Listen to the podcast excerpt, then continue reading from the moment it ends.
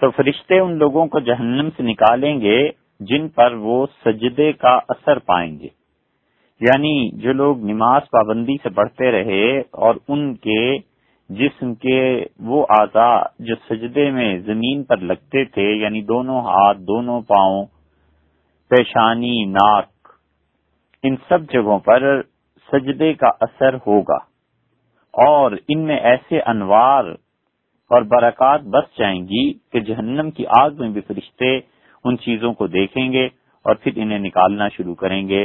حضور اکبر صلی اللہ علیہ وسلم نے فرمایا کہ اللہ اثر سجود حرم اللہ النار، سوائے انسان کے جسم کے ان حصوں کے جن پر اللہ تعالی نے جہنم کی آگ حرام کر دی ہے، اور وہ وہ حصے تھے جن پر وہ آدمی سجدہ کیا کرتا تھا۔ فیخرجون من النار اور جہنم سے انہیں نکالیں گے اور ان کا حال یہ ہوگا کہ وہ اس آگ کے ساتھ مٹ چکے ہوں گے، تباہ ہو چکے ہوں گے یعنی ان کا جسم جو ہے وہ سب خراب ہو چکا ہوگا، اس طرح سے وہ جہنم سے نکالے جائیں گے۔ آگ جو ہے وہ باقی جسم کے حصوں کو گلا دے گی، باقی جسم کے حصوں کو جلا دے گی، بالکل جل بھن جائیں گے اور پھر ان پر زندگی کا پانی ڈالا جائے گا۔ فیم بتون تاخت اور وہ زندگی کے پانی کے نیچے سے اگیں گے۔ یعنی ایسا پانی چھڑکا جائے گا جس پانی میں زندگی ہوگی۔ آب حیات۔ یہ ان جہنمیوں پر چھڑکا جائے گا۔ جیسے زمین بالکل خشک ہوتی ہے اور بارش اس پر پڑتی ہے، نازل ہوتی ہے، تو زمین ہری بھری ہو جاتی ہے۔ بالکل ایسے ہی کچھ کیفیت ان کے ساتھ ہوگی اور سیلاب کے کوڑے میں جیسے کہ آگے چل کے رسول اللہ صلی اللہ علیہ وسلم نے فرمایا کہ وہ اس طرح اگیں گے جس طرح سیلاب کے کوڑے میں بیج اگتا ہے۔ کما تم بتل فی حمیل سیل جیسے کہ دانا پھوٹتا ہے سیلاب کے کوڑے میں۔ سیلاب آتا ہے نا؟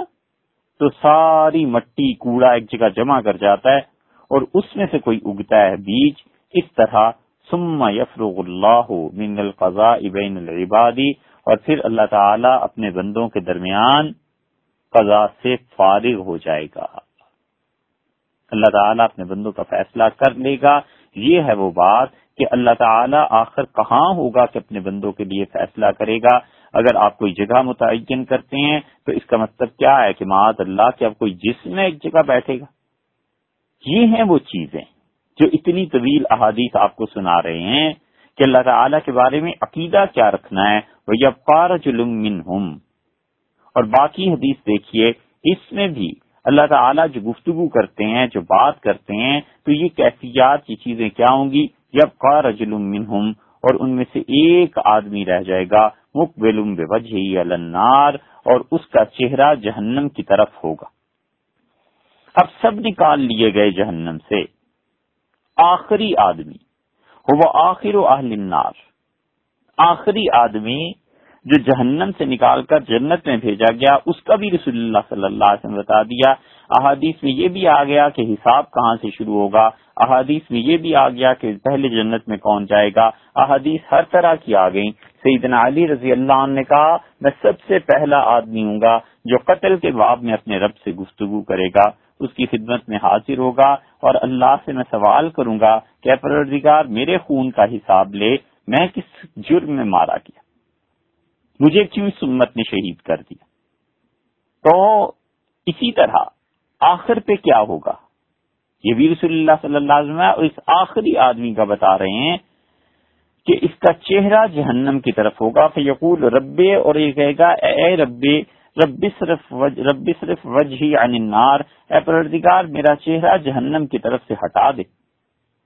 فَإِنَّهُ قَدْ قَشَبَنِي رِيحُهَا وَأَحْرَقَنِي ذَكَاؤُهَا اللہ، اس کی بو نے مجھے تنگ کر دیا، جہنم سے جو بو اٹھ رہی ہے۔ اور اے اللہ، اس نے مجھے جلا دیا، اس کی لتوں نے، اس کے شولوں نے، اس کی حرارت نے۔ فید اللہ بما شاء جب تک اللہ چاہے گا، اس وقت تک یہ خدا سے دعا مانگتا رہے گا کہ اے رب، مجھے جہنم سے ہٹا دے۔ اس سے معلوم ہوتا ہے کہ اللہ سے مانگنا کتنا فائدہ دیتا ہے۔ آخر تک، حتیٰ کہ آخری جہنمی جو نکل رہا ہے، اس کو بھی دعا نے نجات دی ہے۔ آپ غور کرتے چاہیے اس حدیث پہ۔ اور پھر اللہ تعالیٰ اسے کہیں گے کہ حل آسئی ان اوتی کا انتس غیر کیا اس بات کی توقع تم سے کی جا سکتی ہے؟ کہ اگر میں یہ تمہارا سوال پورا کر دوں، تو تو اس کے بعد کچھ اور سوال نہیں کرے گا؟ اس بات کی کوئی ضمانت ہے؟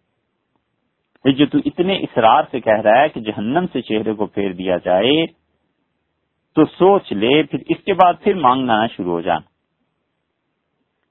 تو آدمی عرض کرے گا، لا و عزت کا، اللہ تیری عزت کی، تیری بزرگی کی قسم۔ میں اس کے بعد کچھ نہیں مانگوں گا، میرا چہرہ جہنم سے بس پھیر دے۔ اور یہ اس نے اللہ کی عزت کی قسم کھائی۔ اس کا مطلب ہے اللہ تعالی کی صفات کی بھی قسم کھائی جا سکتی ہے، جیسے کہ اللہ کی ذات کی قسم کھائی جاتی ہے، مگر بچنا چاہیے۔ قسم جہاں تک ہو سکے نہیں کھانی چاہیے، وہ کہے گا نہیں اللہ ہر گز نہیں من اہود و مواسیق ماشاء اللہ اور اللہ تعالیٰ جس طرح چاہے گا، اس طرح ہی ہوگا۔ ایسے کہ یہ شخص وعدے کرے گا۔ پکے، پکی باتیں، مواسیق۔ ہر طرح کی پکی بات جو اس کے ذہن میں آئے گی، اللہ سے پختہ عہد باندھے گا۔ اور اللہ تعالیٰ اس کے چہرے کو جہنم کی طرف سے ہٹا دے گا۔ فیضا اکبل الجنتی اور اس کا چہرہ جہنم کی طرف ہو جائے گا۔ اور جہنم اس کے پیچھے چلی جائے گی، جنت کی طرف اس کا چہرہ ہو جائے گا۔ اور پھر اس کے بعد یہ چپ رہے گا جتنا عرصہ اللہ چاہے گا اور اس خاموشی کے بعد پھر ایک دن بولے گا اور کہے گا کہ اے رب قدمنی الى باب الجنہ۔ اے میرے پروردگار جہنم سے تو تو نے میرے چہرے کو پھیر دیا۔ اے اللہ، مجھ کو آگے بڑھا دے، بس جنت کے دروازے تک۔ تو اللہ تعالیٰ اس سے کہیں گے کہ الست قد آئی کا و مواسیق کا اللہ تسألنی غیر الذی اوتیت۔ ابدا، کیا یہ بات نہیں ہے کہ تم نے مجھ سے پکا عہد و پیمان کیا تھا، وعدہ کر لیا تھا؟ کہ یہ جو میں تجھے جہنم کی طرف سے پھیر رہا ہوں، اس کے بعد تو کبھی بھی مجھ سے کوئی چیز نہیں مانگے گا۔ وہی لکبنا آدم ماں اغدرا کا آدم علیہ سلاۃ والسلام کے بیٹے، دھوکہ دینے والے، دغاباز، تمہارا برا ہو، پھر مانگتے ہو، پھر کہتے ہو؟ حالانکہ تم مجھ سے عہد کر چکے ہو کہ تم کوئی چیز نہیں مانگو گے۔ فیقول، اے ربے وہ کہے گا، اے میرے پروردگار اور اللہ سے دعا مانگے گا اور بار بار پھر یہی اپنی بات پر اصرار کرے گا. حتی یقول، یہاں تک کہ اللہ تعالیٰ اس سے بات پھر کریں گے اور کہیں گے کہ حل ان اوتی تزال کا اگر میں اب تمہیں جنت کے دروازے تک پہنچا دوں، تو کیا اس بات کی توقع ہو رکھی جا سکتی ہے کہ اب تم اس کے بعد کچھ نہیں مانگو گے؟ وہ کہے گا عزت کا لا اصل کا غیر اے اللہ، تیری عزت کی قسم، تیرے غلبے کی قسم، اے پروردگار، میں کچھ نہیں مانگوں گا۔ اور اس دعا نہ مانگنے پر اللہ کے ساتھ وہ قول و اقرار کرے گا اس طرح حتیٰ کہ جیسے اللہ چاہے۔ تو اللہ تعالیٰ اسے جنت کے دروازے تک بڑھا دے گا۔ فضا قام باب الجنہ اور جب جنت کے دروازے پر کھڑا ہوگا اور پھر جنت کی خوشبو سونگے گا اور جو کچھ اسے نظر آئے گا جنت میں خدا کے انعامات، تو پھر چپ رہے گا جب تک کہ اللہ چاہے گا اور اس کے بعد کہے گا کہ اے اللہ مجھ کو جنت میں داخل کر دے۔ اب یہ بات اس نے مانگی اور کہتا ہے کہ اے اللہ مجھے جنت میں بھیج دے۔ تو یقول اللہ تقد آتے کیا کہتے ہو؟ کیا تم نے مجھ سے پکا وعدہ نہیں کیا؟ کہ تم اس کے بعد کچھ نہیں مانگو گے۔ وہی لک یبنا آدم، تمہارا برا ہو ناس ہو جائے تمہارا۔ آدم علیہ سلاۃ والسلام کے بیٹے ماں اغدا رکھا یہ کیا دھوکے بازیاں ہیں؟ یہ کیا بار بار اپنی بات کو، رہد و پیمان کو توڑنا ہے؟ تو اللہ سے کیا عرض کرتا ہے؟ کہتا ہے، اے رب، لا اکو ننا اشقا خلقے کا اے اللہ، میں تیری مخلوق میں سب سے زیادہ بد وقت، سب سے زیادہ بد نصیب آج شخص تو نہ بن جاؤں۔ میں اس لیے مانگتا ہوں۔ اور پھر مانگتا رہے گا، مانگتا رہے گا، یہاں تک کہ اللہ تعالیٰ اس سے راضی ہو جائے گا۔ حتیٰ اللہ من ہو یہاں تک کہ اللہ تعالیٰ اس کے لیے ہنسے گا۔ یہ اللہ کی ہنسی کیسی ہے؟ فضا ذاہق اللہ من ہو رسول اللہ صلی اللہ علیہ وسلم جب اللہ اس سے خوش ہوگا، اللہ تعالیٰ اس سے ہنسے گا۔ تو بس پھر اس کے بعد اللہ اسے کہے گا، تو جنت میں چلا جا۔ فیضا دخل قال اللہ لہو تمنا اور جب وہ جنت میں چلا جائے گا، تو اللہ تعالیٰ اس سے کہیں گے، مانگ اب، تو اپنی تمنا کا اظہار کر۔ جو تیرے جی میں آئے، ہم تجھے اس جنت میں دیں گے۔ وہ اللہ سے مانگے گا مانگے گا مانگے گا۔ یہاں تک کہ ایسا دور، ایسا وقت آ جائے گا کہ اللہ تعالی کی اتنی مہربانی ہوگی کہ اللہ اس کو یاد دلائے گا۔ اور کہے گا، فلاں چیز نہیں رہ گئی، وہ بھی مانگ لے۔ فلاں چیز نہیں رہ گئی اچھا وہ بھی مانگ لے۔ حتیٰ کہ اس کی ساری خواہشات پوری ہو جائیں گی۔ تو اللہ تعالیٰ اس سے بات کریں گے۔ حتیٰ دل امانی جو کوئی تمنا باقی نہیں رہے گی۔ تو اللہ اسے کہیں گے جو سب کی سب چیزیں تجھے دے دی جو تو نے مانگی وہ مستہ ماہو اور اتنا ہی مزید اضافے کے ساتھ ایک اور جنت تجھے دیتے حضرت ابو رضی اللہ عنہ اس حدیث کو سناتے تھے، اور حضرت ابو رضی اللہ عنہ کی روایت میں بھی یہ آتا ہے، جب انہوں نے اس حدیث کو بیان کیا تو انہوں نے کہا کہ رسول اللہ صلی اللہ علیہ وسلم نے فرمایا تھا کہ تمہیں اتنی ہی جنت اور دیتے ہیں۔ اور جب سعید خدری رضی اللہ عنہ کی روایت میں تو آتا ہے، وہ کہتے تھے، رسول اللہ صلی اللہ علیہ وسلم اشرت تو ام یا ابا حریرا اے ابو حریرا اس جیسی دس جنتیں اسے دی جائیں گی۔ حضرت ابو ریرا رضی اللہ عنہ نے کہا، حضرت سعید رضی اللہ عنہ سے کہ آپ کو دس کے الفاظ یاد ہیں، مجھے تو رسول اللہ صلی اللہ علیہ وسلم سے صرف اتنا یاد ہے کہ اللہ اسے کہیں گے کہ ایک جنت اور دیتے ہیں۔ تو ابو سعید رضی اللہ نے کہا، میں اس بات پہ قسم کھا سکتا ہوں کہ میں نے رسول اللہ صلی اللہ علیہ وسلم سے جو کچھ بھی سنا ہے یہی حدیث تھی۔ اور آخر پہ رسول اللہ صلی اللہ علیہ وسلم نے یہ فرمایا تھا کہ اللہ اسے دس گنا اور دے دے گا۔ حضرت ابو رضی اللہ نے کہا فضال کا رجل آخر اہل الجنت دخول الجنہ لوگوں یہ آخری آدمی ہوگا جو جنت میں جائے گا۔ اللہ تعالیٰ اس کو بھیجے گا اور جنت میں دس گنا بڑی جنت۔ حضرت ابو حرا رضی اللہ عنہ کے قول کے مطابق اس سے دگنی اور حضرت ابو سعید رضی اللہ عنہ نے، انہوں نے تو یہ کہا کہ آپ نے ابو حرا یاد نہیں رکھا۔ میں نے تو رسول اللہ صلی اللہ علیہ وسلم سے یاد رکھا ہے، میں گواہی دیتا ہوں اس بات کی کہ نبی کریم صلی اللہ علیہ وسلم نے دس گنا بڑی جنت کا بیان کیا تھا۔ اور یہ وہ ایسی چیز ہے کہ اللہ تعالیٰ نے اس آخری آدمی کو دی ہے۔ اب اللہ اس سے باتیں کیسے کرے گا؟ کیا کوئی زمانہ ہوگا؟ کیسے گفتگو ہوگی؟ یہ سب سوالات انسان کے دماغ میں آتے ہیں۔ اچھا ایک اور حدیث سنیے۔ اسے بھی امام بخاری رحمت اللہ علیہ یہاں پر لائے ہیں کتاب التوحید میں، اور یہ حدیث بھی طویل ہے، لیکن اس میں بھی اللہ تعالی ہی کے متعلق آتا ہے کہ سعید خدری رضی اللہ عنہ کی روایت ہے۔ وہ کہتے ہیں کہ ہم نے رسول اللہ صلی اللہ علیہ وسلم سے عرض کیا کہ حلدنا ربنا یوم القیامہ، قیامت کے دن اللہ کے رسول صلی اللہ علیہ وسلم کیا ہم اپنے پروردگار کو دیکھیں گے؟ اہل سنت والجماعت کا متفقہ عقیدہ ہے، پوری امت کا ہر دور میں یہ عقیدہ رہا ہے کہ یقیناً قیامت میں اللہ تعالیٰ کی رویت ہوگی، اللہ کو لوگ دیکھیں گے۔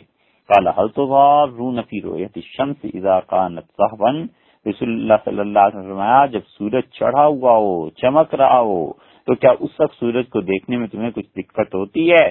ہم نے عرض کیا، نہیں۔ تو رسول اللہ صلی اللہ علیہ وسلم بس قیامت کے دن جس طرح آج تم سورج کو دیکھنے میں کوئی دقت اور تکلیف محسوس نہیں کرتے، ایسے ہی اپنے رب کو دیکھو۔ سما کالا یونادی منادن۔ پھر رسول اللہ صلی اللہ علیہ وسلم فرمایا، ایک پکارنے والا پکارے گا، ندا دے گا۔ کل قوم علامہ کان کہ آج کے دن ہر ایک قوم، ہر ایک امت جس جس کی عبادت کرتی تھی، چلے جاؤ اپنے معبود کے ساتھ۔ فیاضاب و اصحاب السلیب ما سلیب سلیب والے سلیب کے ساتھ چلے جائیں گے۔ اس سے معلوم ہوتا ہے کہ سلیب میں جان پڑے گی قیامت میں، اور وہ سلیب چلے گی اور لوگ اس کے پیچھے پیچھے چلیں گے۔ اصحاب الاوسان مہا اوسانیم اور رسول اللہ صلی اللہ علیہ وسلم نے فرمایا، پھر اس کے بعد بت پرست لوگ اپنے بتوں کے ساتھ چلے جائیں گے، عیسائی سولی کے ساتھ چلے جائیں گے۔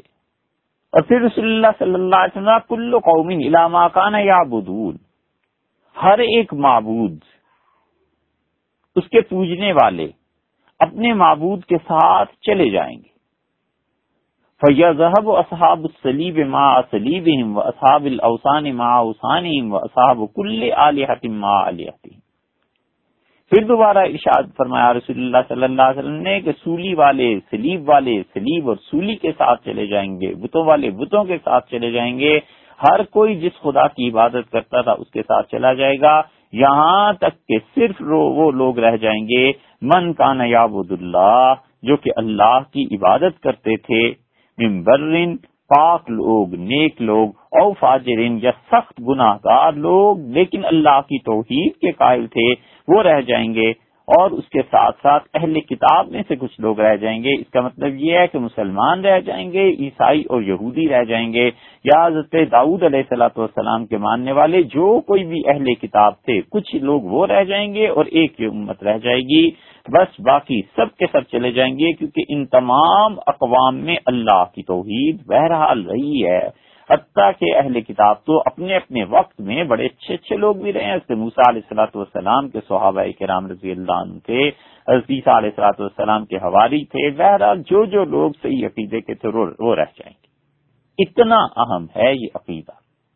پھر جہنم لائی جائے گی۔ تو رضو کا انہا سراب۔ اور جہنم دکھائی دے گی ایسے جیسے سراب ہے۔ سراب سمجھتے ہیں نا؟ کہ جس پر پانی کا گمان ہوتا ہے، جب شدید دھوپ پڑ رہی ہوتی ہے، تو ریت، زمین، حتیٰ کے روڈز، یہ بسا اوقات پانی نظر آنے لگتا ہے۔ انسان کے نظر کا قصور ہے، ہوتا کچھ نہیں۔ تو جس طرح شراب نظر آتا ہے، اس طرح شراب نظر آئے گا اور ہوگی وہ جہنم۔ فیوقال الہود ما کن تم تابدون یہودیوں سے کہا جائے گا، تم کس کو پوچھتے تھے؟ کالو کنہ نابد عزیر اللہ۔ وہ کہیں گے کہ اللہ تعالی کا جماز اللہ بیٹا ہے، ہم اس کی عبادت کرتے تھے۔ فیوکال کا ضب تم ان سے کہا جائے گا چھوٹ بکتے ہو۔ لم یکن اللہ صاحب تم ولا ولد۔ اللہ تعالیٰ کی نہ کوئی بیوی تھی، نہ اس کی اولاد ہے۔ اور ان سے کہا جائے گا کہ اچھا بولو، اب کیا چاہتے ہو؟ اس حدیث کے ٹکڑے سے پتا چلتا ہے کہ اہل کتاب یہ سارے کے سارے رہ جائیں گے۔ اور پھر ان سے پوچھا جائے گا کہ فمات الدون کیا چاہتے ہو؟ تو یہ کہیں گے کہ آج اتنی شدید گرمی ہے، ہمیں پانی پلا دیا جائے۔ فیوقال اشرب تو کہا جائے گا، یہ جو پانی تم کو دکھائی دے رہا ہے نا، جو حقیقت میں پانی نہیں ہوگا، شراب ہوگا، جاؤ اس کو پی لو۔ فیت فی جہنم پر یہ یہودی ایک ایک کر کے پھر جہنم میں گھستے چلے جائیں گے۔ پھر عیسائیوں سے کہا جائے گا ماکن تم تابدون تم کس کی عبادت کر رہے تھے؟ وہ کہیں گے کہ کنہ نابود المسیح ابن اللہ۔ ہم حضرت عیسیٰ علیہ السلاۃ والسلام کے بیٹے کی عبادت کرتے تھے۔ ان سے کہا جائے گا کہ، جھوٹ بکتے ہو۔ لم یکن اللہ صاحب ولا ولد۔ اللہ کی کوئی بیوی نہیں تھی، خدا کا کوئی بیٹا نہیں تھا۔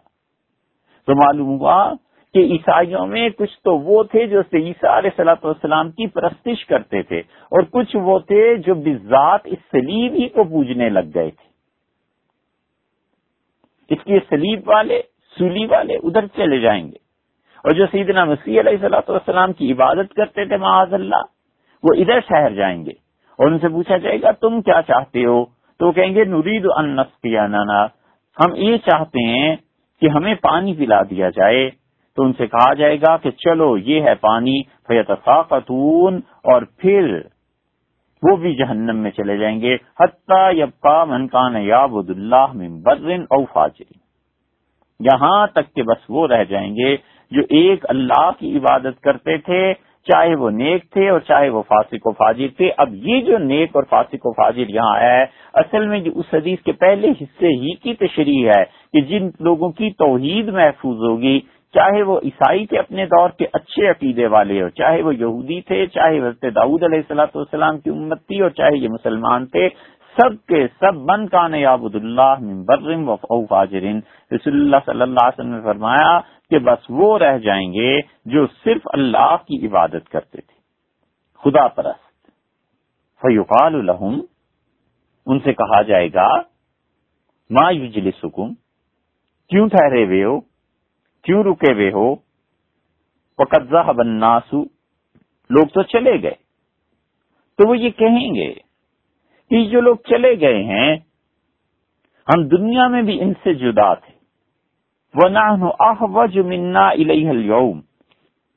حالانکہ جتنی آج ہمیں ان کی ضرورت ہے کہ ہم بھی کسی طرف چلے جاتے، اس سے زیادہ اس سے زیادہ دنیا میں ان کے محتاج تھے۔ تشریح اس کی یہ ہے کہ اس وقت جو مسلمان رہ جائیں گے، انہیں دنیا کی زندگی یاد آئے گی اور وہ سوچیں گے کہ دنیا میں عیسائیوں کی ہمیں زیادہ ضرورت تھی۔ کھانا پینا تھا، تجارت تھی، معاش تھا، ہمارا ان کے ساتھ جڑا ہوا تھا۔ آج تو کچھ پتہ نہیں چل رہا اور اس دنیا میں ہم ان کے زیادہ محتاج تھے۔ اس کے باوجود ہم نے عقیدے کو سنبھال کے رکھا اور عیسائیوں اور یہودیوں کے ساتھ اپنے عقیدے مختلط نہیں کیے، اکٹھے نہیں کیے۔ تو اس کا جواب وہ دے رہے ہیں۔ اور انہوں نے کہا کہ جب ہمیں ان کی زیادہ ضرورت تھی، اس وقت ہم ان کے عقیدے پر نہیں چلے۔ ہم آج ان کے ساتھ کیسے چلے جاتے؟ وہ انا سمینا مناد جنگ نادی اور ہم نے سنا ہے، ایک پکارنے والے کو کہ اس سے پکارا۔ کہ ہر قوم اس کے ساتھ چل پڑے جس کی وہ عبادت کرتی تھی۔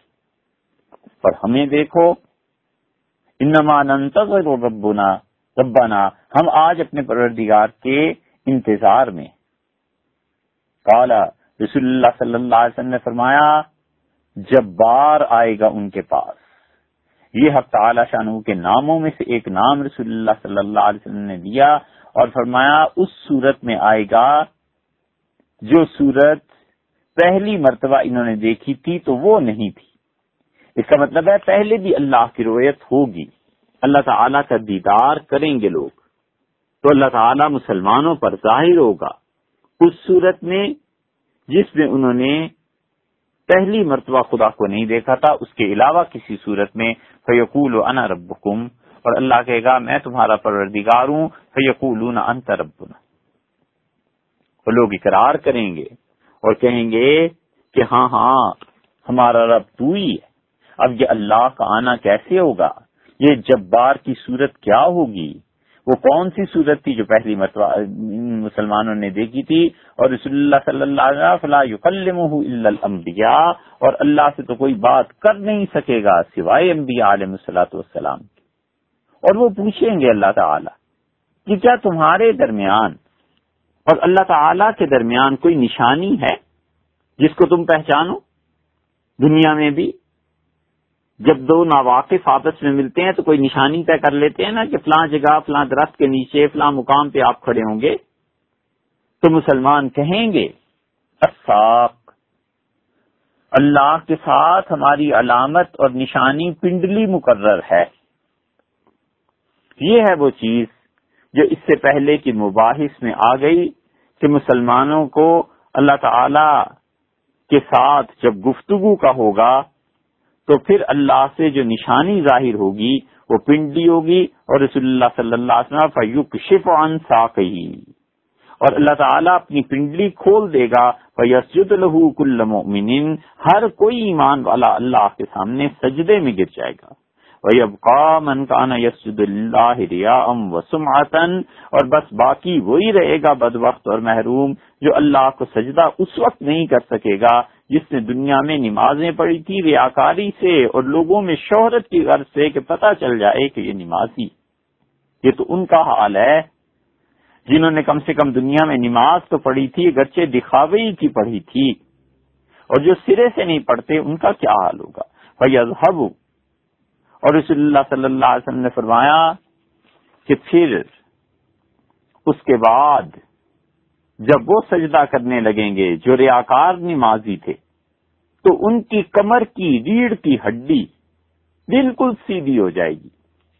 ایسی سیدھی ہو جائے گی کہ جیسے سلاخ ہوتی ہے کہ وہ مڑ ہی نہیں سکے گی۔ اور پھر اس کے بعد پل سے رات بچھا دی جائے گی۔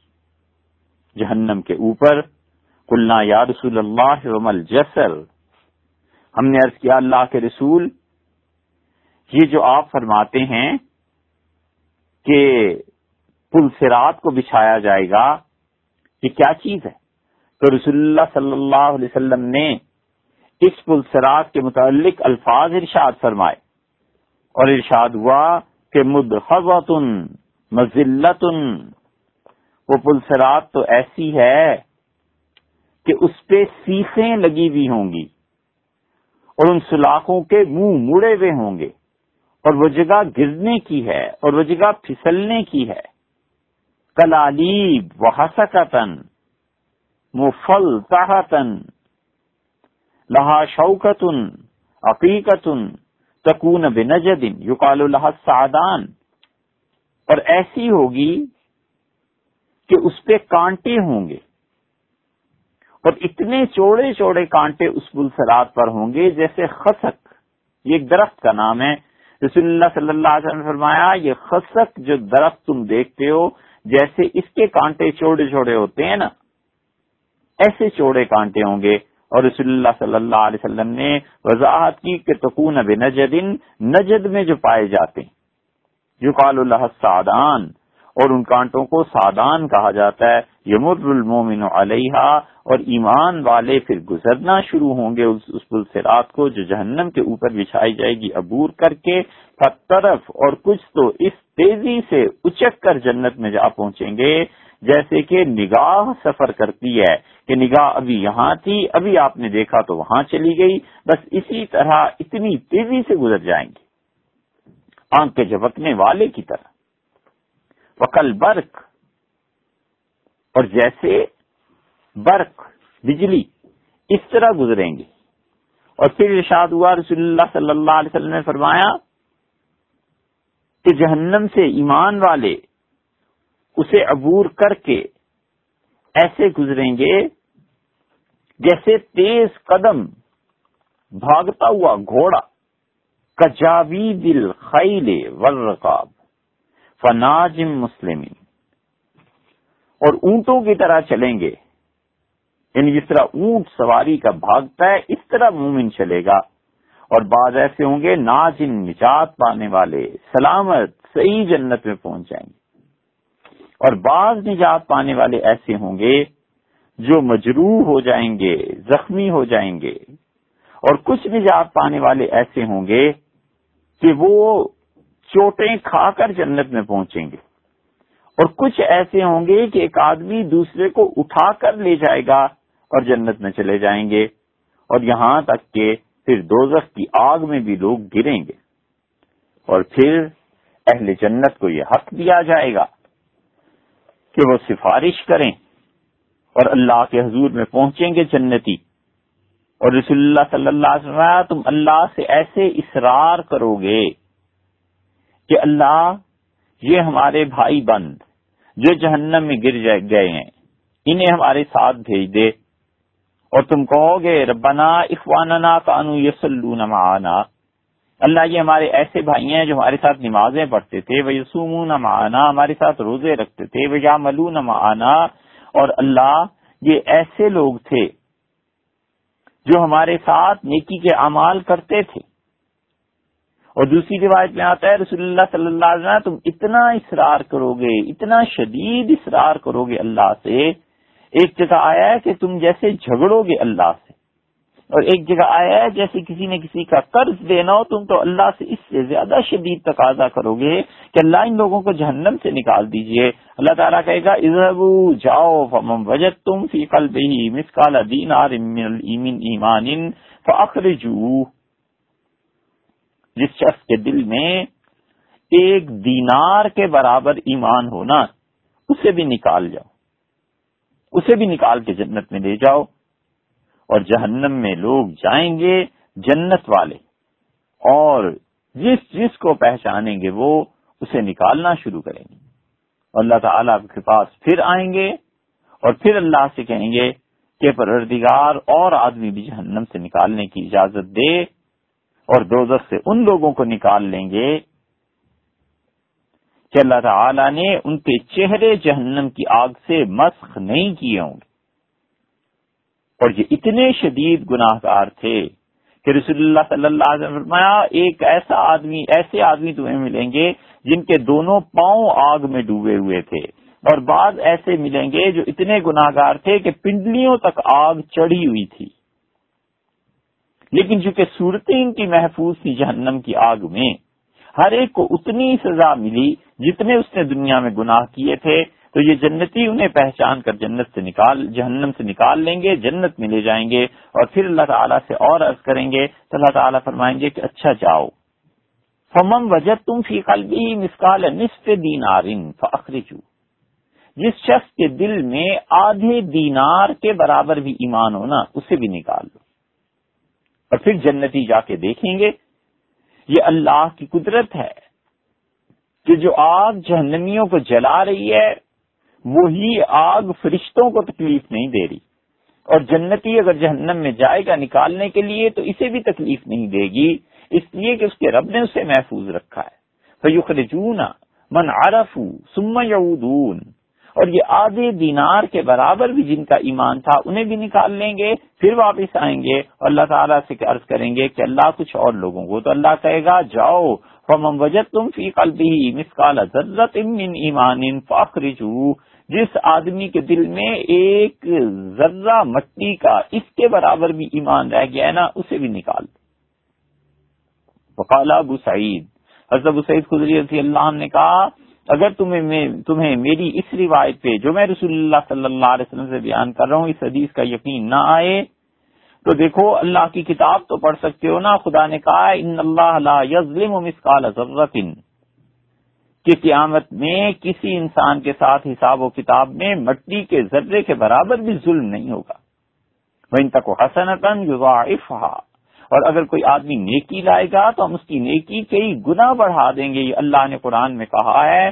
تو تم قرآن ہی پڑھ لو، اگر میری بات پہ یقین نہیں آتا تو پھر شفاعت جب شروع ہوگی تو نبیون، انبیاء علیہ صلاحت والسلام اپنی اپنی امتوں کے بارے میں درخواست پیش کریں گے۔ شہنشاہ کے حضور میں، مالک کے حضور میں ولملائکہ فرشتے عرض کریں گے والمومنون اور ایمان والے جو ہیں، مومن، ان کو بھی حق دیا جائے گا کہ اچھا تم بھی کسی کی سفارش کرتے ہو تو چلے جاؤ۔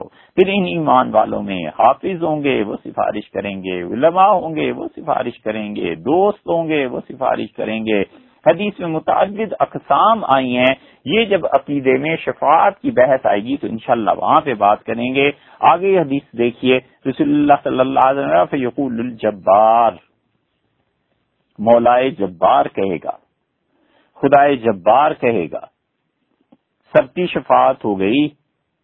انبیاء علیہ صلاحت والسلام نے بھی کر لی، فرشتے بھی کر گئے اور ایمان والے بھی کر گئے۔ بقیت شفاعتی، بس اب تو میں ہی رہ گیا ہوں، میری سفارش باقی ہے۔ میرا ہی حصہ باقی ہے۔ فیقبض و قبض من النار، اور اللہ جہنم میں ایک مٹھی بھرے گا۔ یہ اللہ کی مٹھی کیسی ہے؟ فیوخری جو اور اللہ مٹھی بھر کر نکالے گا لوگوں کو۔ اور ایسے لوگوں کو کہ جل بھن گئے ہوں گے جہنم کی آگ میں، اور انہیں اللہ تعالی آب حیات میں ڈالے گا۔ اور وہ اس طرح زندگی کا پانی ان پہ برسے گا کہ زندگی انہیں دوبارہ اگا دے گی۔ جیسے رسول اللہ صلی اللہ علیہ وسلم، تم دیکھتے ہو کوڑا کرکٹ سیلاب سے جمع کر دیتا ہے اور پھر اس میں کوئی پودا پھوٹ پڑتا ہے۔ علاجان بسخرت او علاجان بشجرا اور پھر یہ اس طرح اٹھیں گے۔ اور پتھر کی جانب اور درخت کی جانب۔ جس طرح ہوتا ہے کہ پتھر پہ یا درخت پہ تم غور کرو تو رسول اللہ صلی اللہ علیہ وسلم جس پر سورج کی دھوپ پڑتی ہے، وہ سبز ہوتا ہے۔ اور جو سائے میں رہ جاتا ہے، وہ سفید ہو جاتا ہے۔ جو بھی دانا پھوٹتا ہے زمین سے بیج اس کا سو اس طرح وہ نکلیں گے جیسے اللہ تعالیٰ جب ان پر زندگی کا پانی برسائے گا کا لو, لو تو جیسے موتی چمکتے ہوئے ہوتے ہیں۔ اس طرح یہ جہنم سے نکالے ہوئے لوگ خدا کی زندگی برسانے کے بعد ایسے ہو جائیں گے جیسے نکھرے ہوئے موتی ہوتے ہیں۔ بہت خوبصورت شفاف چمکتے ہوئے۔ اور پھر ان کی گردنوں میں انگوٹھیاں ڈال دی جائیں گی۔ موہریں ڈال دی جائیں گی اور جنت میں بھیج دیے جائیں گے۔ اور اہل جنت کہیں گے ہا الا ارتقاء الرحمان یہ خدا رحمان کے آزاد کردہ غلام ہیں۔ یہ اللہ نے اپنے بندوں کو آزادی دی ہے اور انہیں جنت میں بھیج دیا ہے۔ بغیر عمل عمل لیکن دیکھو، جنت والے کہیں گے، یہ خالص خدا کی مہربانی ہے۔ یہ ایسے لوگ آئے ہیں ہیرے اور موتی کے بغیر کسی نیکی کے عمل کے انہوں نے جنت پائی ہے۔ ولا خیر ان اپنی ساری زندگی میں ایک عمل انہوں نے نیکی کا نہیں کیا جسے آگے بھیجتے۔ اتنے سخت گناہ گار لوگ تھے۔ ایک نیکی نہیں کی جو مرنے کے بعد ان کے کام آتی۔ ایک اچھائی کا کام زندگی میں نہیں کیا۔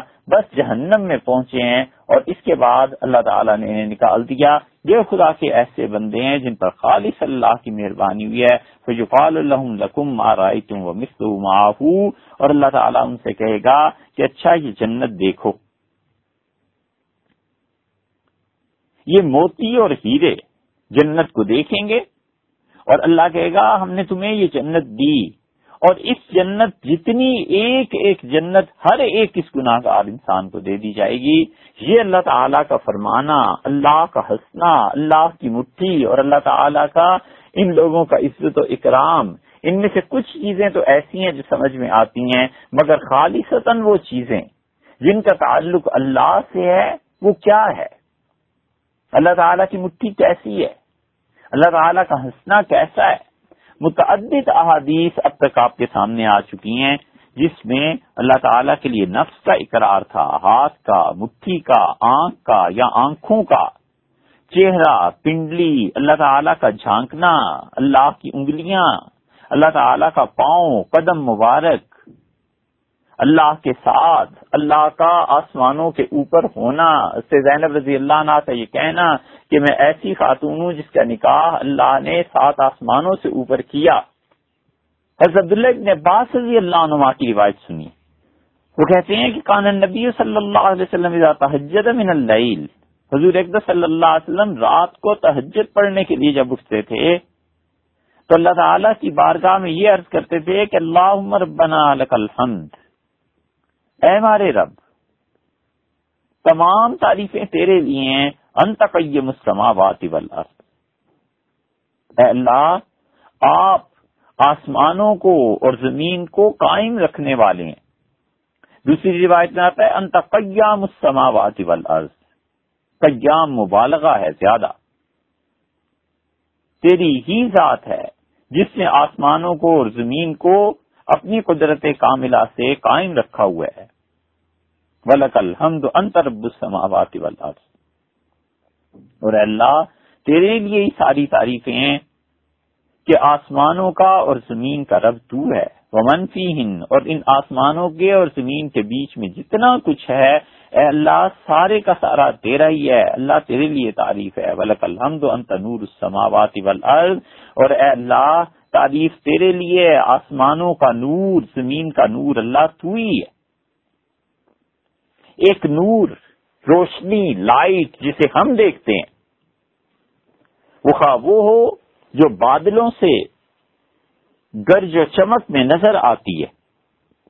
اور خواہ وہ ہو جو پانی کے ذریعے انسان بناتا ہے، لوگوں کے گھروں میں سپلائی ہوتی ہے۔ کوئی بھی نور ہے۔ یہ دونوں جو بہت بڑے بڑے مظہر ہیں، یہ سب مخلوق ہے۔ اللہ کا نور اس کے علاوہ ہے۔ اب یہ نور کیسا ہے؟ رسول اللہ صلی اللہ علیہ وسلم الحمد انت نور السماوات والارض ومن اللہ آسمانوں کا، زمین کا اور ان کے درمیان جتنا کچھ بھی اللہ ان سب کا نور تو ہے۔ انت الحق۔ اللہ تیرا کہا ہی سچا ہے۔ سچ وہ ہے جسے تو کہہ دے۔ وقولک الحق، اور اے اللہ، بات جو سچی ہے، وہ تیری ہی بات سچی ہے۔ سچ وہ ہے جو تو کہتا ہے۔ وعدک الحق، اور اللہ، تیرا ہی وعدہ سچا ہے۔ اللہ کے وعدے سے بڑا وعدہ کس کا ہو سکتا ہے؟ اور اللہ کی بات سے سچی بات کس کی ہو سکتی ہے؟ بلکہ یوں کہنا چاہیے کہ سچ وہی ہے جو اللہ نے فرما دیا۔ اور سنو علیہ سلاۃ والسلام نے اللہ تعالی سے عرض کیا، سچائی کی مثال دیکھو۔ جب بیٹا ڈوبا ہے، تو انہوں نے عرض کیا، کہ پروردگار، آپ کا وعدہ، آپ نے فرمایا تھا، میرے گھر والوں کو بچائیں گے۔ ان نبنی من اہلی، اور اللہ میرا بیٹا۔ وہ تو میری ہی خاندان کا حصہ ہے، میرے ہی گھر والوں میں سے ہے، اور اللہ آپ کا وعدہ بھی سچا تھا۔ یہ ڈوب کیسے گیا؟ اللہ نے فرمایا کہ اے نوح علیہ السلاۃ والسلام ان سب ان یہ تیرا بیٹا تیرے گھر والوں میں سے نہیں ہے۔ یہ تیرا بیٹا ہی نہیں تھا۔ ان عمل غیر صالح۔ اس کے اعمال اچھے نہیں تھے۔ اب نور علیہ سلاۃ والسلام اپنا بیٹا کہہ رہے ہیں اسے۔ اور حقیقت میں انہی کا بیٹا تھا۔ اور اللہ نے اس بیٹے کے بیٹے ہونے کی نفی کر دی کیونکہ اس کے اعمال، اس کے باپ کے اعمال سے کوئی نسبت تناسب نہیں رکھتے تھے۔ تو نور علیہ السلام نے کہا ہے رب، جو تو نے کہا ہے وہ سچ ہے، سچی بات وہی ہے جو اللہ کہہ دے وباد و حق اور رسول اللہ صلی اللہ علیہ وسلم پڑھتے تھے اور فرماتے تھے اللہ تیرا ہی وعدہ سچا ہے لکھا اکل حق کن اور اے اللہ لکھا اکل حق اللہ تیرے ساتھ جو ملاقات ہے، اللہ یہ سچ ہے، اب یہ اللہ سے ملاقات کہاں ہوگی؟ اللہ تعالیٰ ہر جگہ ہے، اللہ تعالیٰ ایک خاص جگہ پر ہے، اللہ کی نازل ہوگا وہاں جا کے لوگ اس سے ملیں گے۔ یہ سب سوالات ہیں نا، کیا عقیدہ رکھنا چاہیے؟ بل جنت و حق، اور اللہ جنت سچ ہے۔ ونار و حقن اور اللہ جہنم کا وجود، یہ بھی بالکل درست ہے۔ وسعت و حقن اور یقیناً کی آمد آنی ہے۔ اللہ لکا اسلم تو اے اللہ، جہاں تک تیرا یہ بندہ ہے، میرا حال یہ ہے کہ پردگار میں تیرا تابے دار ہوا۔ وہ بکا آمن تو اور اے اللہ، میں آپ پر ایمان لایا۔ وہ علیہ کا توکل تو اور اللہ، میں نے آپ پر بھروسہ کیا۔ وہ الہی کا خاصم تو اور اے اللہ، تیری مدد ہے۔ جس کے ساتھ میں کسی تیرے دشمن سے جھگڑا کرتا ہوں۔ وہ بکا حاکم تو اور اے اللہ، تیری ہی ذات ہے۔ جس کی طرف میں رجوع کرتا ہوں کہ جھگڑے میں کون حق پر ہے، کون باطل پر ہے، اللہ تو فیصلہ فرما دے۔ پر کہا کہ بھروسہ تجھ پہ، ساری چیزیں تجھ پہ۔ تو میں درخواست پیش کرتا ہوں فلی ما قدم تو وما اخر تو اللہ زندگی میں جو پہلے گناہ کر چکا ہوں، اللہ جو آئندہ زندگی میں کرنے ہیں، اللہ سب کو معاف فرما دے۔ وما اسرر تو وما عالن تو اور اے اللہ، جو گناہ چوری چھپے کیے ہیں، لوگوں کے شرم حیا کی وجہ سے لوگوں کے کوئی اطلاع نہ ہو جائے، اس کے ڈر کی وجہ سے وما علن تو اور اللہ جو کھلے بندوں گناہ ہو گئے، وما انت عالم بہی منی، اور اللہ وہ گناہ جو میں بھول گیا ہوں، لیکن تو مجھ سے زیادہ یاد رکھنے والا ہے، لا الہ الا انتا اللہ تیرے علاوہ کوئی الہ نہیں، پروردگار، یہ سارے گناہوں کی معافی چاہتا ہوں، اللہ ان سارے گناہوں کو معاف کر دے۔ حضور اقدس صلی اللہ علیہ وسلم یہ باتیں یہ جملے تہجد میں پڑھتے تھے۔ اللهم ربنا لك الحمد، انت قيم السماوات والارض ولك الحمد انت رب السماوات والارض ومن فيهن ولك الحمد انت نور السماوات والارض ومن فيهن انت الحق وقولك الحق ووعدك الحق ولقاؤك الحق۔ والجنة حق والنار حق والساعة حق. اللهم لك اسلمت وبك آمنت وعليك توكلت وإليك خاتمت وبك حاكمت. فغفر لی ما قدم تو وما اخر تو وما فغفر لی ما قدم تو وما اخر تو وہ وما انت عالم بھی منی لا الہ الا انت ایک ایک جملے پہ یہ سوال اٹھتا ہے. کہ عقیدہ کیا ہونا ہے؟ اللہ تعالی سے ملاقات کہاں ہونی ہے؟ اللہ پر بھروسہ کرنا ہے؟ تو اس ذات کی کیا حقیقت ہے؟ ایک اور روایت سنو۔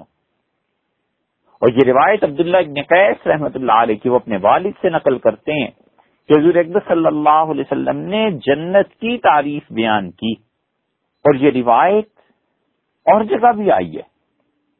اور نبی کریم صلی اللہ علیہ وسلم نے فرمایا جنت آن من فضت دو جنتیں اللہ نے ایسی پیدا کی ہیں جو ساری کی ساری چاندی کی ہیں۔ آنیت ہما و معافی ہما اس جنت میں جتنے برتن جنتیوں کے استعمال میں آئیں گے، سب چاندی کے ہیں۔ اور ہر چیز چاندی کی ہے۔ چاندی جیسے خوبصورت ہوتی ہے نا، اتنی خوبصورت وہ جنت ہے۔ وہ جنتان من بن اور رسول اللہ صلی اللہ علیہ وسلم دو جنتیں ایسی ہیں جو اللہ تعالی نے خالص سونے کی پیدا فرمائی ہیں آنیت ہما و معافی ہما اور ان دونوں جنتوں کے سارے برتن اور جو کچھ چیز اس میں نظر آتی ہے، ہر چیز سونے کی ہے۔ تو دو جنتیں چاندی کی، دو جنتیں سونے کی۔ وما بین القوم و بین ضرور الاربہم اور یہ جو جنتی ہوں گے جنہیں اللہ تعالیٰ یہ جنتیں دیں گے چاندی کی بھی اور اللہ تعالیٰ جنہیں دیں گے جنتیں سونے کی بھی، ان اللہ کے بندوں، مسلمانوں کے درمیان اور اپنے پروردگار کے درمیان کیا چیز ہوگی؟ اللہ رضا القبر وجہ فی جنات عدن عدن کی جنت میں اللہ کی کبریائی، اللہ کی بڑائی، اس کے جلال کی چادر ہے جو اس کی ذات پاک پر ہے، اس کے چہرہ مبارک پر ہے۔ اور اس مبارک چہرے کے بعد کوئی چیز نہیں ہے جو جنت والوں کی نگاہوں کے اور اس کے درمیان حائل ہو یہ جسے رضا القبر رسول اللہ صلی اللہ علیہ وسلم نے فرمایا ہے کہ وہ بڑائی کی ایک چادر ہے، وہ چادر ان کے درمیان ہوگی۔ یہ کیا ہے؟ اللہ تعالی کے چہرے کا اسباب فرمایا ہے، یہ چہرہ کیا ہے؟ حدیث میں رسول اللہ صلی اللہ علیہ وسلم نے حضرت عبداللہ ابن عمر رضی اللہ عنہ کی روایت میں آتا ہے کہ جنت والوں پر جو کرم ہوگا، ایمان والے دیکھیں گے۔ عبداللہ ابن عمر رضی اللہ عنہ نے کہا کہ اہل جنت میں سب سے کم درجے کا جو آدمی ہوگا۔ رسول اللہ صلی اللہ علیہ وسلم نے فرمایا، وہ اپنے گھر والوں کو اور سب لوگوں کو دیکھے گا۔ ایک ہزار برس کی مسافت پر۔ یعنی جتنا کوئی گھوڑا چلے ایک ہزار سال، اتنی مسافت اور اتنے فاصلے پر تو اس کے استقبال کے لیے یہ ہوں گے۔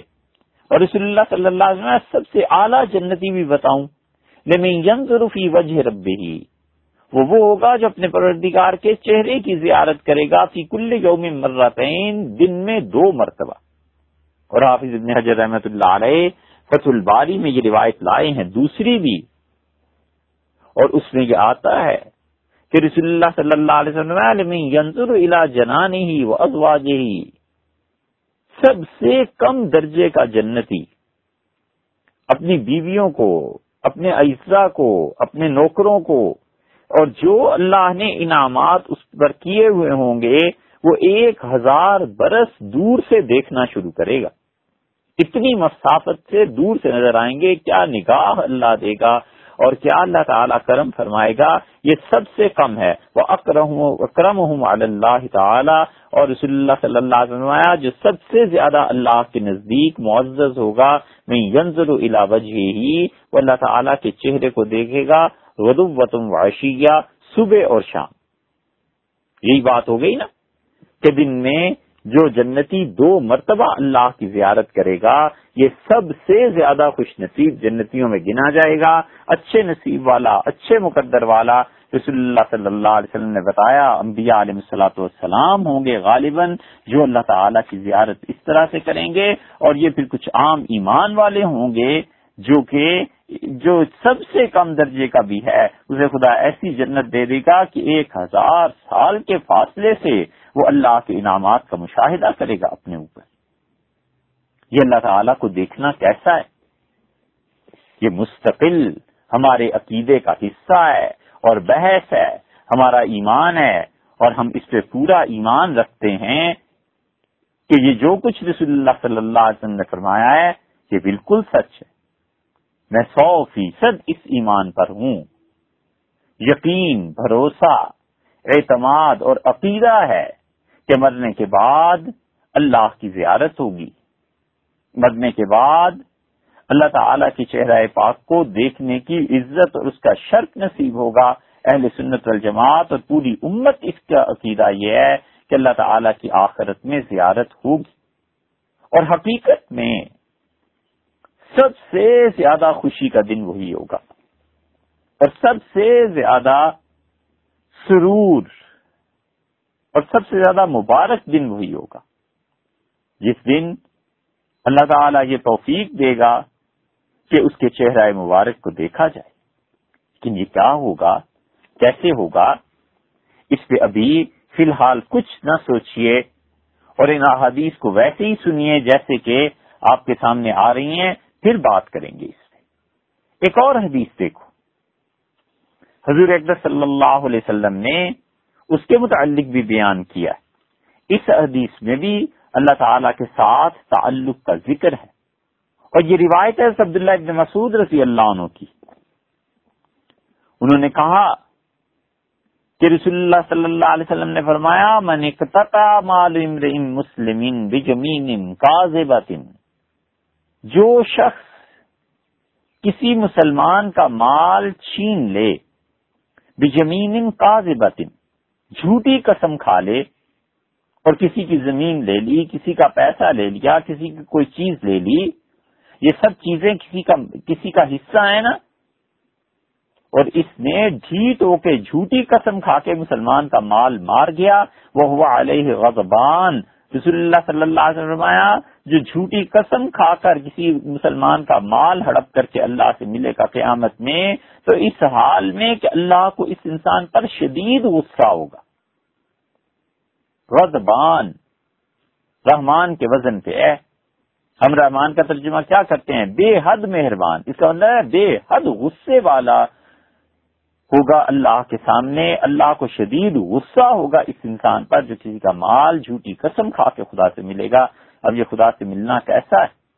کوئی آ کے کہہ دے کہ تم ذرا گھر چلو اور دیکھو گھر والوں کو تم پر کیسا شدید غصہ ہے، والد کو کیسا غصہ ہے، شیخ کو کیسا غصہ ہے، بڑے بھائی کو کیسا غصہ ہے؟ تو سہم چڑھ جاتا ہے کہ گھر میں غصہ ہوگا، مجھ پہ ناراض ہوں گے۔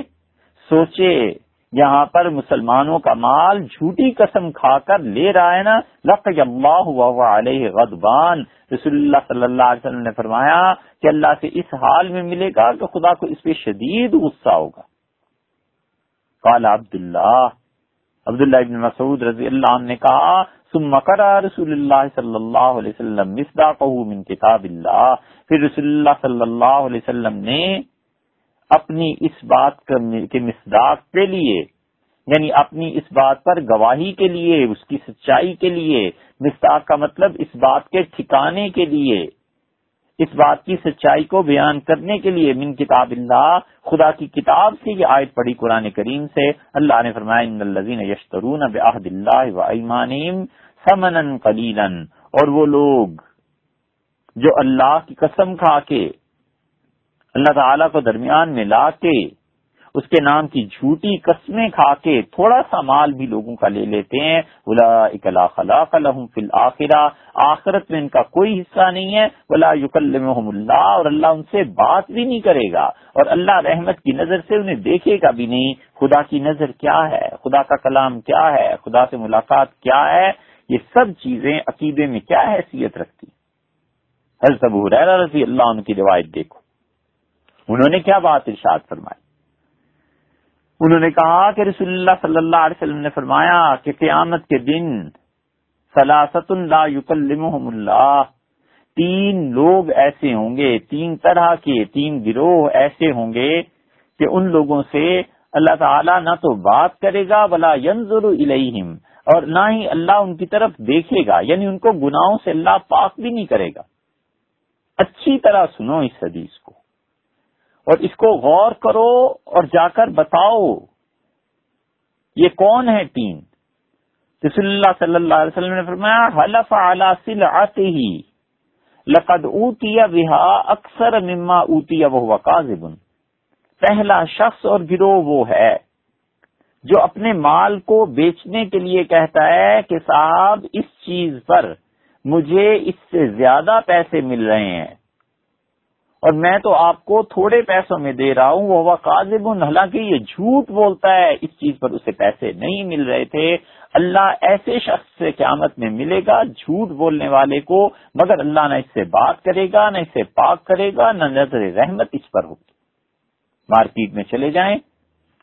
جھوٹ بولتا ہے اور کہتا ہے، صاحب، اس پراپرٹی کی تو آفر ہوئی ہے ایک کروڑ کی۔ البتہ آپ کو نبے لاکھ میں دینا ہے، آپ سے تعلق ہے، حالانکہ اس کا اللہ تو جانتا ہے کہ کوئی ایک کروڑ کی آفر نہیں ہوئی ہے، یہ جھوٹ بولتا ہے۔ گاڑی بیچنے جاتا ہے اور کہتا ہے کہ صاحب، اس گاڑی کی پانچ لاکھ کی آفر ہے، مجھے لوگ مجھے پانچ لاکھ دیتے ہیں، منتیں کرتے ہیں، میں تو آپ کی وجہ سے ساڑھے چار میں دے رہا ہوں۔ رسول اللہ صلی اللہ علیہ وسلم رجل حلف اعلیٰ سلاتی آدمی اپنے مال پر قسم کھاتا ہے اور کہتا ہے کہ لقد اوتیا بہا اکثر مما اوتیا، جتنے آپ پیسے دے رہے ہیں، اس سے زیادہ پیسے مجھے دوسری جگہ سے مل رہے تھے، لیکن میں نے چھوڑا اس سودے کو آپ کی خاطر۔ وہ ہوا قاضب رسول اللہ صلی اللہ علیہ وسلم جھوٹ بکتا ہے۔ خدا نہ اس سے قیامت میں بات کرے گا، نہ رحمت کی نظر سے اسے دیکھے گا، نہ گناہوں سے اسے پاک کرے گا۔ کتنی سخت بات ہے۔ اور ہمارے معاشرے میں جہاں سودا پٹتا ہے، وہاں یہ جملے لوگ عام طور پہ بولتے ہیں۔ اور دوسرا، ورجل حلف علی یمین کاذبۃ رسول اللہ صلی اللہ علیہ وسلم بعد العصر، عصر کی نماز کے بعد جس شخص نے جھوٹی قسم کھا لی لیقتطع به مال مال مسلمین تاکہ کسی مسلمان کے مال کو وہ ہڑپ کر جائے، اس شخص کو اللہ نہ رحمت کی نظر سے دیکھے گا، نہ پاک کرے گا اور نہ ہی خدا اس انسان پر مہربانی فرمائے گا، نہ بات ہوگی۔ اثر کے بعد کا وقت اللہ کی یاد کا وقت تھا۔ اثر کے بعد کا وقت اللہ کو یاد کرنے کا تھا۔ اس نے جھوٹی قسم کھا کے سارا مال لوگوں کا ہڑپ کرنے کے لیے رسول اللہ صلی اللہ علیہ وسلم اسے سزا ملے گی۔ رجل منا فضل اور وہ آدمی جو بہتے پانی کو روک دیتا ہے۔ فیقول اللہ اللہ سے کہے گا الوم امنا کا فضلی، آج میں اپنا فضل، اپنی مہربانی، بالکل ایسے ہی روک رہا ہوں کہ آمد کے دن اپنی رحمت کو تجھ سے دور رکھ رہا ہوں، کما منا فضلہ جیسے تو نے دنیا میں اس چیز سے لوگوں کو محروم رکھا معلوم تعلم یادات جس چیز میں تیرے ہاتھوں نے کوئی کام نہیں کیا تھا۔ یعنی تو دنیا میں پانی سے لوگوں کو روکتا تھا، جو زیادہ پانی تھا، بہتا تھا، اس سے لوگوں کو تو نے روک دیا۔ اور وہ پانی تیرے ہاتھوں نے تو نہیں کمایا تھا، وہ تو ہم نے اپنی مخلوق کو دیا تھا اور تو اس پانی کو روکنے والا تھا۔ آج ہم تجھ سے اپنی رحمت کو بھی ایسے ہی روک لیں گے جیسے تو نے اس پانی کو روک دیا تھا۔ یہ تینوں چیزوں میں جو آیا ہے نا کہ نہ اللہ ان سے کلام کرے گا، نہ اللہ ان کی طرف نظر کرے گا۔ اللہ کا کلام کیا ہے؟ اللہ کی نظر کیا ہے؟ کیا عقیدہ ہونا چاہیے؟ اور آخری حدیث اس سلسلے کی عرض کریں۔ حضور اقدس صلی اللہ علیہ وسلم سے حضرت ابو بکرا رضی اللہ عنہ کی روایت۔ وہ کہتے ہیں کہ رسول اللہ صلی اللہ علیہ وسلم نے فرمایا زمان کا دستدار، آخری حج کا خطبہ رسول اللہ صلی اللہ علیہ وسلم کا حجت الوداع کا۔ بہت روایات میں آتا ہے اور مختلف الفاظ آتے ہیں۔ امام بخاری رحمت اللہ علیہ سے کتاب التوحید میں لائے ہیں۔ رسول اللہ صلی اللہ علیہ وسلم زمانہ گھوم پھر کر ٹھیک اس جگہ پر پہنچ گیا کہ عطی و مخلق اللہ السماوات والارض۔ جیسے دیکھو، اللہ نے جس دن آسمانوں کو اور زمین کو پیدا کیا تھا نا، تو وہ جو زمانہ اور ٹائم اس وقت تھا، بس ٹھیک آج جو میں تم میں کھڑا ہوں تو زمانہ اسی طرح، اسی دن، اسی جگہ پر آ گیا ہے۔ اسنا تو اتنا عشرہ شہرن سال ایک سال ہمیشہ کے لیے بارہ مہینوں کا ہے۔ منہا اربا تنہرم چار مہینے اس میں خدا کے قرب اور عزت کے ہیں۔ سلاست متوالیات، تین مہینے تو مسلسل آتے ہیں۔ زیقات ذلحج اور محرم۔ اور چوتھا رجب آتا ہے جو قبیلہ بن مضر والوں کا ہے۔ الزی بین جمادئی و شابان جو جماعت ثانی اور شابان کے درمیان ہے۔ جماعت الاول پھر جماعت الآخر اس جماعت الآخر اور شابان کے درمیان جو رجب آتا ہے اربوں میں رجب ایک کا جو مہینہ تھا، مختلف قبائل والے دو طرح سے مانتے تھے۔ ایک کسی اور مہینے کو رجب کہتے رجب کہتے تھے اور ایک رجب جو ہے بنو مزر والے کہتے تھے۔ رسول اللہ صلی اللہ علیہ وسلم نے مزریوں کا رجب بتایا۔ اور آپ نے فرمایا کہ جماعت الخرا اور شابان کے درمیان جو رجب ہے نا، ایک یہ مہینہ، ایک ذکت ذلحج اور محرم، یہ چار مہینے ایسے ہیں۔ جن چار مہینوں کو اللہ نے عزت دی ہے یعنی مطلب یہ کہ سال کے آٹھ مہینے میں اور جو گناہ کا کام کرتے ہو، ان چار مہینوں میں کم سے کم ایسے گناہ نہ کرنا، یہ چاروں مہینے اللہ کے نزدیک عزت والے ہیں، ان میں خدا کا زیادہ قرب ملتا ہے۔ اور پھر شاہ فرمایا، ایو شاہرین حاضہ یہ کون سا مہینہ ہے؟ ہم نے کہا، اللہ اور اس کے رسول صلی اللہ علیہ وسلم زیادہ بہتر جانتے ہیں۔ فسا کہتا رسول اللہ صلی اللہ علیہ وسلم خاموش ہو گئے یہ سوال کرنے کے بعد، حتیٰ زننا یہاں تک کہ ہم نے یہ سوچا، اور اسی وجہ سے صحابہ رضی اللہ عنہ مہینے کا نام نے لیا کہ انو سیسمی ہی بغیر اس میں کہ رسول اللہ صلی اللہ علیہ وسلم شاید اس مہینے کا نام بدلنا چاہتے ہوں۔ کالا علیہ الحجہ رسول اللہ صلی اللہ علیہ وسلم یہ ذوالحج نہیں ہے۔ یہ ذی الحجہ کا مہینہ نہیں ہے، جس میں حج ہوتا ہے کلنا بلا۔ ہم نے کہا، اللہ کے رسول کیوں نہیں؟ کالا ایو والا دن آزاد پھر ارشاد فرمایا، یہ شہر کون سا ہے؟ کلنا اللہ رسول عالم. ہم نے کہا، اللہ اور اس کے رسول صلی اللہ علیہ وسلم کو زیادہ معلوم ہے۔ پسا رسول اللہ صلی اللہ علیہ وسلم خاموش ہوئے سیسمی ہے بغیر اس میں یہاں تک کہ ہمیں خیال ہوا کہ رسول اللہ صلی اللہ علیہ وسلم شاید اس شہر کا، مکہ مکرمہ کا نام بدلنا چاہتے ہیں گے۔ تو کالا علیہ بلدا آپ نے فرمایا کہ یہ اللہ کا شہر نہیں ہے۔ کلنا بلا ہم نے کہا جی کیوں نہیں؟ کالا فیو ہم نے کہا آج کا آپ نے فرمایا پوچھا سوال کیا دریافت فرمایا یہ آج کا دن کون سا ہے؟ ہم نے کہا اللہ اور اس کے رسول صلی اللہ علیہ وسلم بہتر جانتے ہیں سمی بغیر اس میں اور یہاں تک کہ ہم نے گمان کیا کہ شاید رسول اللہ صلی اللہ علیہ وسلم اس, اس آج کے دن کا نام بدلنا چاہتے ہیں۔ قال علیہ سیوم النہر، رسول اللہ صلی اللہ علیہ وسلم کیا قربانی کا دن نہیں ہے؟ دس الحج نہیں ہے؟ اللہ بالا ہم نے عرض کیا، کیوں نہیں؟ کالا فن دماغم و اموالکم رسول اللہ صلی اللہ علیہ وسلم نے فرمایا، تو لوگوں، یاد رکھنا، تمہارے خون اور تمہارا مال، تمہارے اموال، پیسہ، مال مویشی، زمین، گاڑی ہر وہ چیز جو انسان کا اپنا مال ہوتا ہے، حضور اکبر صلی اللہ علیہ وسلم تمہارے اموال اور تمہارے خون اور محمد جو اس حدیث کے راوی ہیں رحمت اللہ علیہ، وہ کہتے ہیں کہ رسول اللہ صلی اللہ علیہ وسلم نے شاید یہ بھی فرمایا تھا کہ وہ آراز اور تمہاری عزتیں، تو تین چیزیں ہو گئیں، خون، مال اور عزت۔ علیکم کا حرام ان کا حرمت یوم کم تمہارے لیے ایسی ہی عزت کرنے کی چیزیں ہیں۔ ایک دوسرے کے مال کا ادب اور احترام کرنا نہ لینا، ایک دوسرے کے خون کا احترام کرنا مت بہانا، ایک دوسرے کی عزت کا خیال کرنا، اس کی عزت کو رسوائی میں تبدیل نہ کرنا، یہ اتنی ضروری ہے۔ جیسے کہ دیکھو حرمت یوم کم آج کے دن کی عزت ہے۔ جس دن تم قربانی کرتے ہو، اللہ کی عبادت کا دن ہے نا، جس طرح اس دن کا احترام کرتے ہو ایسے ہی مومنوں کی جان، مال، عزت، پیسہ، ہر چیز قابل احترام۔ فی بلد کم اور جس طرح تمہارے لیے یہ شہر مکہ مکرمہ عزت کے قابل ہے، مکہ کی تعظیم کرتے ہو، اسی طرح ایمان والوں کے خون کی، ان کے مالوں کی، ان کی عزتوں کی حفاظت کرنا فی شہر کم حاضہ اور جس طرح یہ ذلحج کا مہینہ عزت والا ہے، اسی طرح ایک دوسرے کا مال، ایک دوسرے کے خون، ایک دوسرے کی عزتیں اس کی حفاظت کرنا۔ وسط القون ربکم تم اپنے پروردگار سے ملو گے۔ مالکم اور وہ ضرور تم سے پوچھے گا کہ زندگی میں کیا کرتے رہے؟